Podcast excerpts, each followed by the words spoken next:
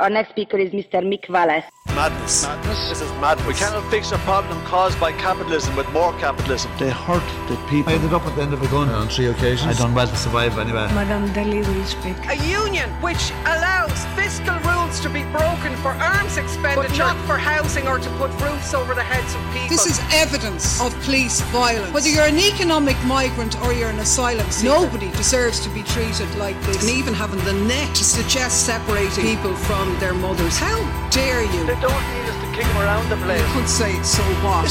The police in riot gear with Trump. I am ashamed to call myself a the European. recognition of Guaido, unelected Gotcha, is an absolute embarrassment. Now, you did use the word gobshite, and So- uh, I, I would rep- reprimand you over that. Okay, D. Eve Galore, uh, commied in Strasbourg, uh, Arish, and actually on the 50th anniversary of Ireland joining the European Union or the EEC as it was at that time, or even the EC, I'm not sure. But anyway, just myself and Mick. Damien is actually at a three hour meeting discussing methane emissions With Adrian. With Adrian. now, how sad is that? And ye thought that our staff didn't have a lot of work to do, so discussing the details of methane. So he can't be with us. So we're we're, we're home alone in what is a bit of a quiet week in some ways, wasn't it? Subdued, really, more than anything else. I don't know, we were still busy enough. Oh, we were Uh, busy, yeah. Yeah. Um, um, obviously, the um, the gathering for the Irish anniversary. Um, it was interesting um, with the um, a few t- TDs came over. Uh, Joe McHugh, um, Peter Burke, and uh, Brendan Howlin from my own Wexford constituency. So and Ruairí Ó Murchú, who's a new guy in the show. Oh, that's right, guy, yeah, very yeah, nice, yeah. nice fella. Um, So no, it was great to have a chat with them and um, catch up on uh, things at home. It was an interesting do, and I mean, we could devote a whole programme to the pros and cons of Ireland joining the EU. I mean, I suppose our take on it would be that uh, we're incredibly pro European, actually, and internationalist, but the EU institutions themselves have left a lot to be desired, and the disconnect between the people. Uh, and the institutions here is only growing really, and a lot of the fixes that they're putting up, which we were discussing this week, like changes in how people can elect people to the European Parliament and issues like that, are really just technical fixes for what are bigger problems. Yeah, I mean it's changed a lot in the fifty in the fifty years. Um, it's a very different uh, institution or entity uh, to the one that we initially initially joined. Now, listen, if you were to do a survey at home, a vast majority of people, I'd say at least ninety percent of the people of Ireland say, yeah, yeah.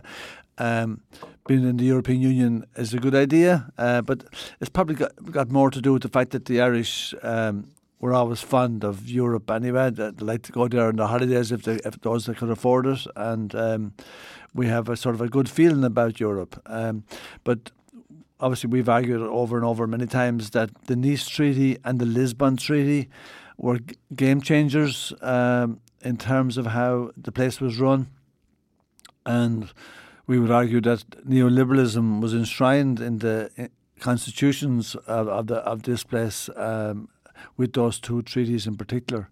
And um, unfortunately, we feel that um, there's a lot of room for uh, making things better. Um, it probably takes better care of the interests of big business at the moment than it does of the ordinary citizens of Europe. And um, while we're very keen on the European project, uh, we'd like it to be better than what it is.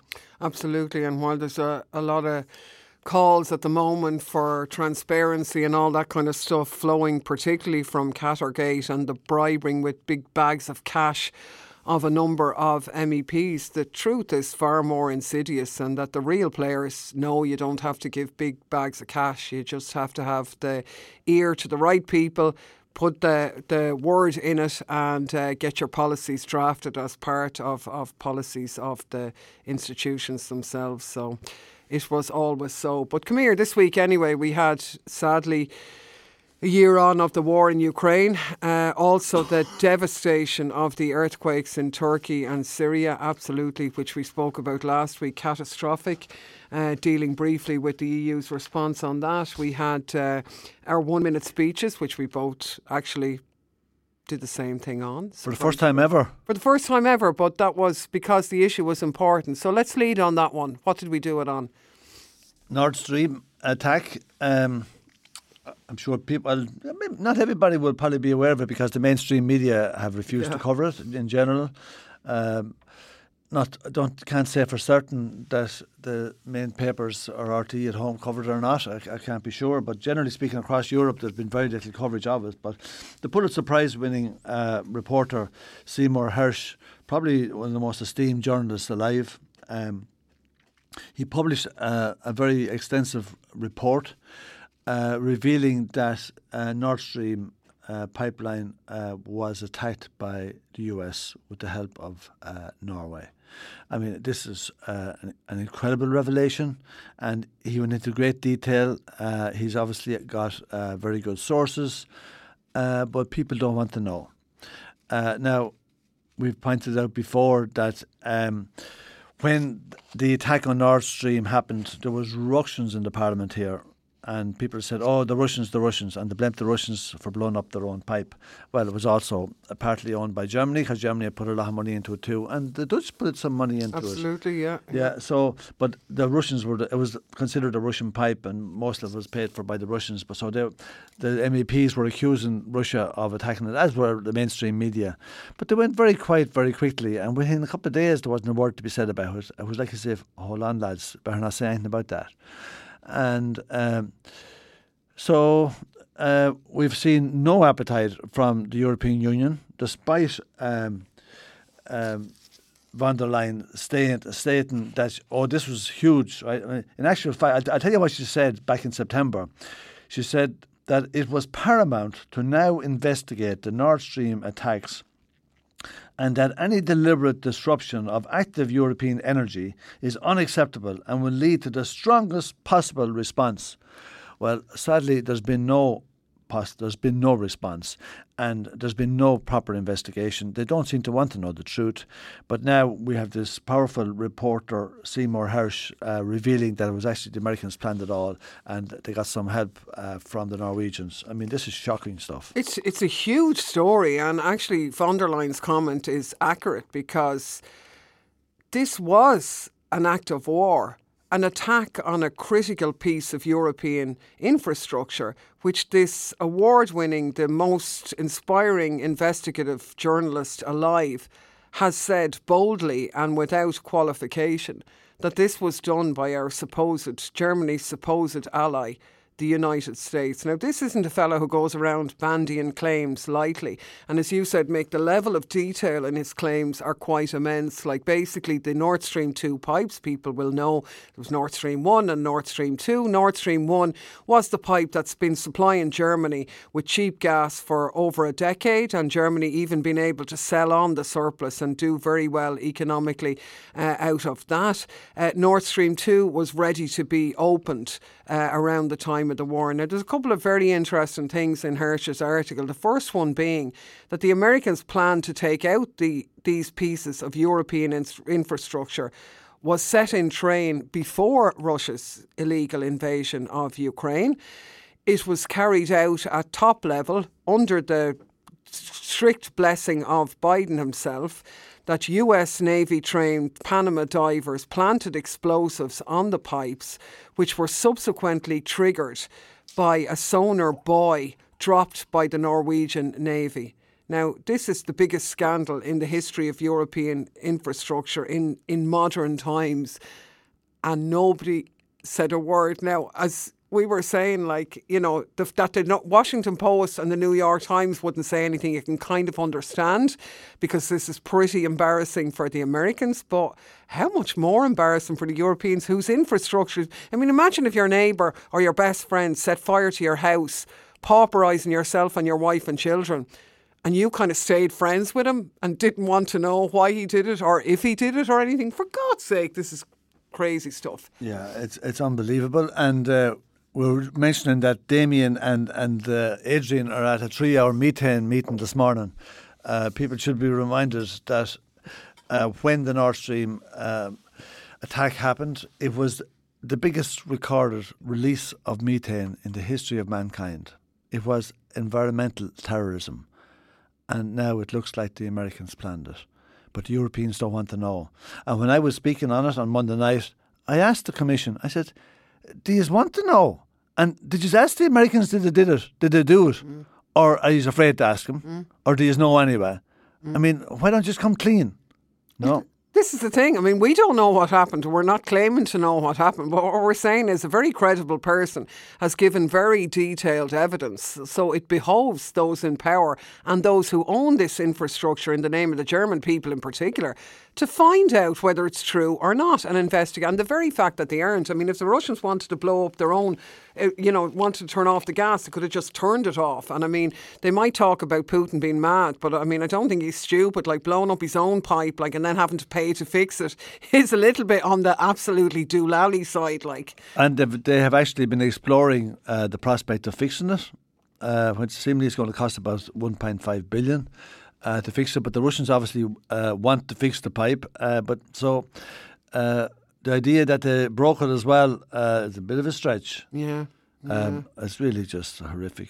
I think it, it does make an interesting link to on your speech. We are, of course, here approaching the first anniversary of the Ukraine war, which is absolutely horrific to think of that, of the thousands of civilians dead, the tens of thousands of soldiers, the cities destroyed, the destruction. And yet, all of the talk in the European Parliament was basically to keep the show on the road, uh, to keep it going. Uh, you were the shadow, Mick, on the resolution. We put forward a resolution on behalf of the left group.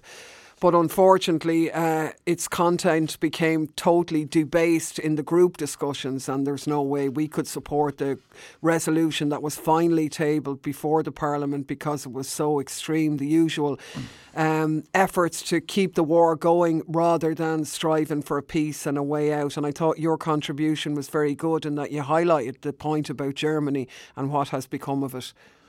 Yeah, maybe we might just play it. It's only a minute long. Thank you very much, President. Only last September, Commission President von der Leyen stated that it was paramount to now investigate the Nord Stream pipeline attack and that any deliberate disruption of active European energy is unacceptable and will lead to the strongest possible response. The strongest possible response. Well, Pulitzer Prize winning reporter Seymour Hersh, probably the most legendary investigative journalist alive, just published a report that presents detailed claims that, on President Biden's orders, the US, with Norway's help, blew up the Nord Stream pipelines. Hersh has a long track record of journalistic integrity. This was a premeditated terrorist attack on European critical infrastructure. It was also environmental terrorism. Does the EU care? Do you need to know who did it, or do you want to know? Hersh says the US did it. Did you ask him? Did you ask them did they do it? Or, or do you ask them questions anymore? Have we become so subservient? Has the EU become so subservient to US empire? They just can't even ask them if they did it. Is it a fucking joke? Yeah, uh, no, just you were talking about uh, the meeting. Just to explain to people, right? Um, I was the shadow on the resolution um, on on Ukraine, uh, the one year of the war uh, for the left group. So w- we actually came up uh, with a resolution. Um, th- listen, there wasn't agreement across the board because there isn't in GUE anyway, because we're a, we're kind of a, a mixed group and uh, we're not just a, we're not a political uh, group, we're not a political party, and um, opinions diverge plenty uh, in the group. But anyway. Uh, there was a lot of compromising done. A, a resolution was produced at the end. But then, so what happens then is uh, we're one of the seven groups. So all the other groups then they do a resolution as well, and then the seven of them are piled together, and the people, uh, the, the rapporteur uh, for the, the file, uh, he pulls all the seven resolutions together, and he comes up with compromises, and then we go into a room and we debate them. So we had a two-hour meeting uh, with the the shadows for EPP, uh, Renew, S and D, you know, the Greens, whatever, the whole of them, right? And um, so we literally sat around the table for two hours and argued about uh, uh, all the stuff, right? I mean, look at. Um, I was, I was I was actually thinking it'd be good to have had a video of it, right, uh, and a recording, to give people an idea uh, where these people are in their heads and how pro-war they are. And it doesn't seem to matter how many Ukrainians are going to die. Uh, uh, we had a big debate. They said that the EU's this is only one of the many things. There was 26 uh, main main sections in this uh, compromise amendments, right? There was 26, and we, we went through every one of them, right? But one of the ones we did was they were saying that the EU's uh, primary position now is for uh, Ukraine to win the war. And I said, hold on a minute. Should we not? Should our position not be to stop the war and to bring about peace? It, should not that be our primary position? Oh no, no, no, no, no. We must win the war. And I said, but there's nobody going to win the war. There'll be no winner in this war, mm-hmm. only losers, right? And how many Ukrainians are you going to let die in your effort to win a war that you can't win? Mm. Because there's no win in this war. So uh, it's very hard to win any war anymore, right? And there'll be no winner in this one either. But it, it doesn't seem to matter to them how many Ukrainians die. Now, the number of citizens that had, that had been killed in the year of the war is actually much lower than normal, according to the UN figures and according to the Ukrainian figures. It's still less than 10,000, right? When you think that there was a million citizens killed in Iraq, right? But there's an awful lot of soldiers dead, I would say, on both sides. And it's reported that there's at least 100,000 Ukrainian soldiers dead. And these are not rich people. These are not the middle class. These are poor, underprivileged Ukrainians, and they are being fed into an absolute carnage. It, it, it is unthinkable what's happening. And yet, we're prepared to pump more and more arms into Ukraine to stop this war from ending. It's a never ending war now. And we're saying that the reason we're doing it is because Ukraine has to win. Mm. But this is Dulali. Mm. This is madness. It's very, and it is interesting how the shift in the narrative has very much gone from Ukraine has the right to defend itself, that Ukraine must win, uh, Ukraine must defeat Russia. And, uh, you know, people would say, when we say Ukraine can't win, they say, oh, that's just because you're pro Russian and you're pro Putin, which is utter nonsense. You know, that isn't why. It's because we realise, as most military strategists and anyone really who's honest knows, that, as you say, Mick, nobody will win the war. And the sad thing is, I mean, be ironic for us to quote a, an Israeli prime minister, but here we go. uh, life is strange these days. But the former prime minister of Israel, uh, Bennett, came out there and said he was privy to trying to get the two sides together back uh, in the early days, in the early months of the war, and had an agreement between Russia and Ukraine where Russia would withdraw on the basis of Ukraine um, giving a pledge and an undertaking not to uh, join NATO. Here we are months later with all the deaths, all the destruction, six cities levelled, four provinces now illegally annexed by Russia since then, and over a billion in, in or billions and billions of money gone in, which ordinary Ukrainians are going to be paying back forever. And they call that Ukraine winning. Like, it's just disgusting. It's a churning, it's a meat machine for the defence industry. And the people in here shouting and roaring and all wearing their yellow and, and um, bl- blue suits and flags and scarves. It's just disgusting. But I suppose on the positive note, what we do see now around Europe is the people of Europe beginning to get off their feet and saying enough. And there will be rallies and events taking place all over the continent this weekend saying peace, not war, not air war, get around that table. Uh, and that's the way forward. Um, Yeah, I mean, uh, at least it's starting to dawn on the public that the longer the war goes on, uh, the more Ukraine will be destroyed and the more innocent Ukrainians will die and the more Ukrainians will be displaced. What will the country be like by the time they get to a place where they think they're winning? I mean, it's unthinkable.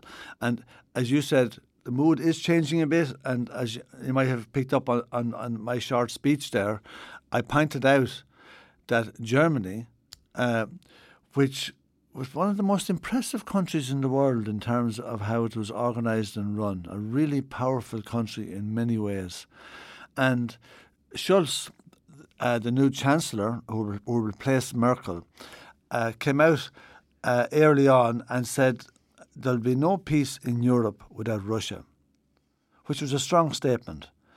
Uh, then the war started, and uh, after much debate, the, the Germans didn't want to get involved in the war. Memory of the Second World War hasn't gone away, and they sent helmets to the Ukrainians um, as a gesture of support. And they were ridiculed a bit by it by some. Uh, but as I pointed out, now they're sending tanks to kill Russians. What has happened to Germany? This is madness. And then there was the reports as well of um, them basically the contractors and the people, the Germans, training Ukrainian soldiers to warn them not to have Nazi memorabilia uh, on their uniforms Oh when they're training them. Like, who would have thought it that Germany would be training people who are supporters of, and that's not to say we're not saying every Ukrainian is a fascist or anything like that, but everybody knows that the Azov battalion and neo Nazi forces are prominent and have an influence beyond their size in the Ukrainian and, uh, military. and the, the mainstream media gave plenty of coverage to that before the war, but now uh, it's silence, and you're not allowed to say now that there's any Nazi element involved in Ukraine. But in uh, in yesterday's debate, um, I was jeered a lot during my debate. Uh, I'm not allowed to have an opinion. Uh, there's a huge effort uh, to close down the dissenting voice. Uh, but it was interesting that uh, when when Joseph Borrell, the High Representative, uh, was re- replying uh, to all the speeches. Uh, he spent seven or eight minutes uh, addressing the points I was making. He obviously doesn't agree with me, but uh, in fairness to him, uh, he did address them, and uh, uh, I thought it, it was uh, you know it, it was it's it's his job and fair play to him. He didn't just ignore it, you know what I was saying, and he argued back, and he made his case. I don't agree with him, uh, but uh, we're both entitled to our opinion. And yeah, I, you're right. And I think one of the reasons why he did respond to you is that he understands that the views you're putting forward of the need to end this war are becoming much more popular now in Europe, despite the mainstream media trying to dampen down and prevent discussion in that way. So I think uh, we definitely notice uh, a change. So that on that basis, we'd encourage people to join the anniversary um, anti-war um, protests that are taking place. And uh, just to finish on it, uh, as part, I mean, I haven't time to go through all Borrell's response. It was really long. Uh, he spoke for about 15 minutes, uh, and uh, but he said that um, I was fortunate enough, he says, to meet leaders in Latin America, Southeast Asia, Africa, and many have swallowed the propaganda, the Russian propaganda, and the disinformation that says that increased food prices and energy prices are because of our sanctions, and we have to explain this is not the case to them, right? And he, he was pointing out that I mean, he obviously he's done a bit of a world tour. He has trying to sell the war, right? Mm. But over two thirds of the world's population uh, is saying no to it. Uh, they're not supporting the war. They're staying neutral. They're not supporting the Russians either. And staying neutral and looking for peace is not doesn't mean you're supporting Russia. But the EU has tried, and the mainstream media in particular, like I mean, we've been called uh, Putin puppets because we want peace. Now, I mean, uh, where the rationale comes from is beyond me. But I mean, uh, Borrell was at pains to point out that they have a challenge to make everyone think like them. Well, it is interesting that he categorises like probably two thirds, three quarters of the world's population as being the victims of Russian disinformation. And it didn't dawn on him that maybe he's the one who's misinformed and on the wrong page of history. But Absolutely. in any case, right, come here. We had a number of other issues that sort of made the headlines. One of the biggest and longest debates, I suppose, that took place over the couple of days was trying to elevate the issue of women's rights. Um, uh, gender based violence, particularly the issue of the Istanbul Convention. Now, people may or may not know when this issue gets uh, mentioned here, it is the focal point for a bit of toxicity. So, this becomes a big controversial issue in the Parliament whenever it gets debated. Now, the Istanbul Convention, for people who don't know, was a, a treaty, a convention put in place uh, many years ago in relation to dealing with the conditions and preventing viol- and eliminating violence against women. So presumably you'd be thinking now that everybody, no matter what their political view is, is against violence against women. But unfortunately, the issue has been hijacked a bit uh, in some areas and attempts made to say it's about all sorts of other stuff LGBT rights, uh, trans rights, all this kind of thing. And the issue of gender has become quite controversial, particularly in a whole number of EU, Eastern Europe, former Eastern Europe, European member states, such that six of the EU member states have not ratified the convention. And this becomes a big heated debate here with the sort of liberal um, sets uh, from old Europe, as it were, shouting and roaring at Poland and Hungary and these others, calling them throwbacks, the others kind of saying, you're eliminating our family values and all this kind of thing. Um, I suppose there's two interesting takes from that. One is that we've presented this issue as a sort of a progressive Western Europe versus throwback renegades in Eastern Europe. But in actual fact, what we should be saying is, why have these debates become so entrenched? Have we lost the ability to negotiate, explain, and bring people of opposing views together? Clearly, we have that we're taking these entrenched positions. I think the other interesting angle that the media don't pick up on is well, when you signed the Istanbul Convention, so what? Because Ireland signed it years ago. And the position facing women in and violence is worse than it ever was. Nine counties don't have refuges. Two out of three callers to Women's Aid don't have accommodation.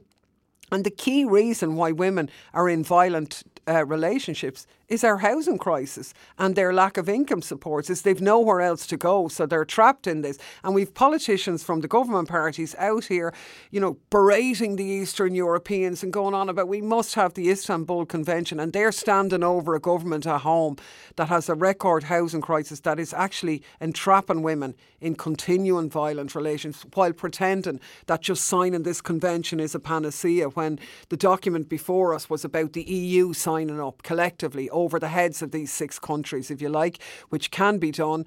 Um, you could say, is that a good way of proceeding? Maybe, maybe not. But the real thing is, well, it would be good to sign, but my God, it'd be much better to put in measures that we're actually dealing with violence against women rather than grandstanding. Yeah, no, I mean, you tie it all together very well, and you just show how all this is connected. And uh, when you say it like that, it, it just makes so much sense. Uh, we have huge challenges, and uh, it would be good if the mainstream media actually went to the space and actually pointed out uh, the problems that we have, and uh, not to be just looking at the surface of it. Well, isn't it? It's another example of how they don't join the dots or cover anything yeah. here because it's just oh, great progressive EU uh, and that's not the story at all. But come here, another issue that would be interesting at home as well that they didn't cover either was this whole emissions debate that you were to the forefront of. Yeah, I was speaking on the, the there's a big debate going on in the Parliament about reducing emissions from cars. I don't know if people realise it or not, right? But there there's plans to phase out uh, petrol and diesel engines. Sure they don't. Right? and uh, by 2035, you won't be able to buy a diesel or petrol car or van after 2035. Mm. So how's this going to come about? Well, um, first of all, there's been a, a huge debate uh, over mo- several months now, over nearly a year, I'd say, uh, in the Parliament about how we get to reduce emissions. And eventually, an agreement came out of the Environment Committee and out of the Parliament, and then it went into trilogue. And while uh, uh, Jan, the Dutch guy, who was, who was actually he was pretty good on it. He was the rapporteur for it. Uh, he's on the Environment Committee, and he was looking for 70% emission reduction uh, for new cars by 2030 and then 100% by 2035. But he didn't get it. What, when, what happened after trilogue was that it came out with 50 there's a target now of a 55% emission reduction for new cars and a 50% reduction for new vans by 2030 that's compared to 2021 levels right now um, obviously, this is a huge issue, right? And, and obviously, someone said to me, What's going to happen? Uh, uh, okay, so electric cars will be allowed and they'll be expensive. So you tell me only the rich will be allowed to drive cars. And I said, Well, no. And I actually said it in my debate uh, that uh, cars are not the future of transport. Better public transport and active travel have to be the future, and all the member states across Europe have to work in that direction. But at the same time, there's going to have to be targeted support wherever necessary for electric vehicles, in particular in rural areas. Right? We can't if we have rural areas and we don't have the public transport, uh, and people do need cars in rural areas an awful lot of the time, right? Well, and if if if they're going to be expensive, governments are going to have to actually help people to get them. They're literally going to have to come up with the money because if you want to cut the emissions in cars, and there's over two billion cars worldwide, and there's there, there's a huge uh, level of emissions from the cars, and it'll be great if we get to this space. But we've got to do it right. We've got to do it in such a way that the less well off are not uh, penalised by it, uh, and that it just be, that owning cars becomes just. Uh, uh, something that, that the rich can afford. That's something that we really have to work on. But I mean, look, there's an awful lot of work on it, and uh, but it's it's the way to go, whether we like it or not. Um, if we're concerned about the environment, car emissions have to be tackled. Yeah, it's a, it's a huge subject, and anybody who knows me knows I love cars and always have. But actually, I haven't had a car now for a few years, and that's not because I'm a great green. My car packed in on Christmas Eve a few years ago, and I haven't replaced it. And I've had the fortune of not having to replace it because we're living in Brussels and it has a very good public transport system and I don't need it. And what Brussels has then is for people who occasionally need to travel outside, they can r- rent a car. So they're group cars that, like the scooters or like the bikes that you pick up in Dublin, uh, you can pick up a car like that in Brussels. And I think some schemes like that for rural areas going forward are important. But I mean, I think as well, like you were saying about, you know, electric cars, and that is true.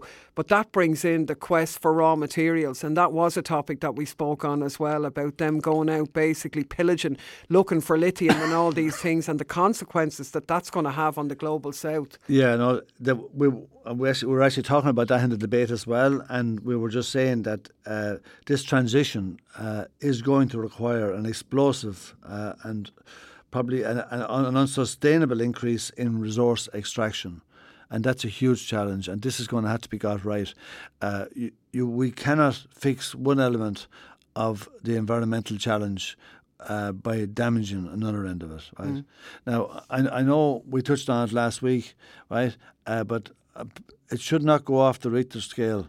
People, it shouldn't be going off the front page, but the failure to get sufficient support to Turkey and Syria uh, is really depressing. Mm. And Syria, in particular, where the, the, sanctions that the US and EU have on Syria are preventing aid from getting in to save lives. Mm. I mean, people should be sh- really upset about this. Uh, people should be clamouring that something is done about this. The sanctions have to be lifted more support has to go to Turkey and Syria.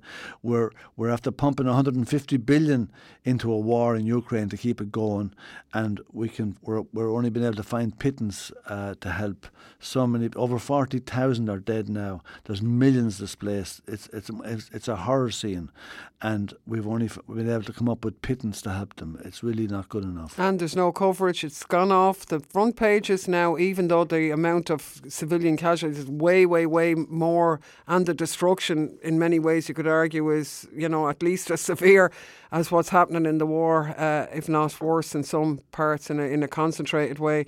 Um, my God, they're not talking about it, and they were even blaming the Syrians themselves near, nearly which is everybody knows in international law and international humanitarian aid should never be politicised. And, you know, even during the earthquakes in Iran before they were able to lift the sanctions and deal with the Iranian government to get help in, and they're dragging their feet on this one. And a number of UN special rapporteurs basically were begging for the sanctions to be lifted, and in fact, a number of aid agencies as well. You've got to work with the go. It's not enough to think that NGOs or the Red Cross are going to be able to deal with the scale of the crisis. And it should be said that the warnings from the UN prior to the earthquake about the living conditions in Syria have to be factored in, where 70% of the population were reliant on humanitarian aid. After 10 years of war, and then the sanctions. Actually, on the ground, the conditions are worse than they were during the war years. People were only, this before the earthquake now, getting an hour's electricity. Yeah. Huge problems with water, huge problems with infrastructure. You can't deal with an earthquake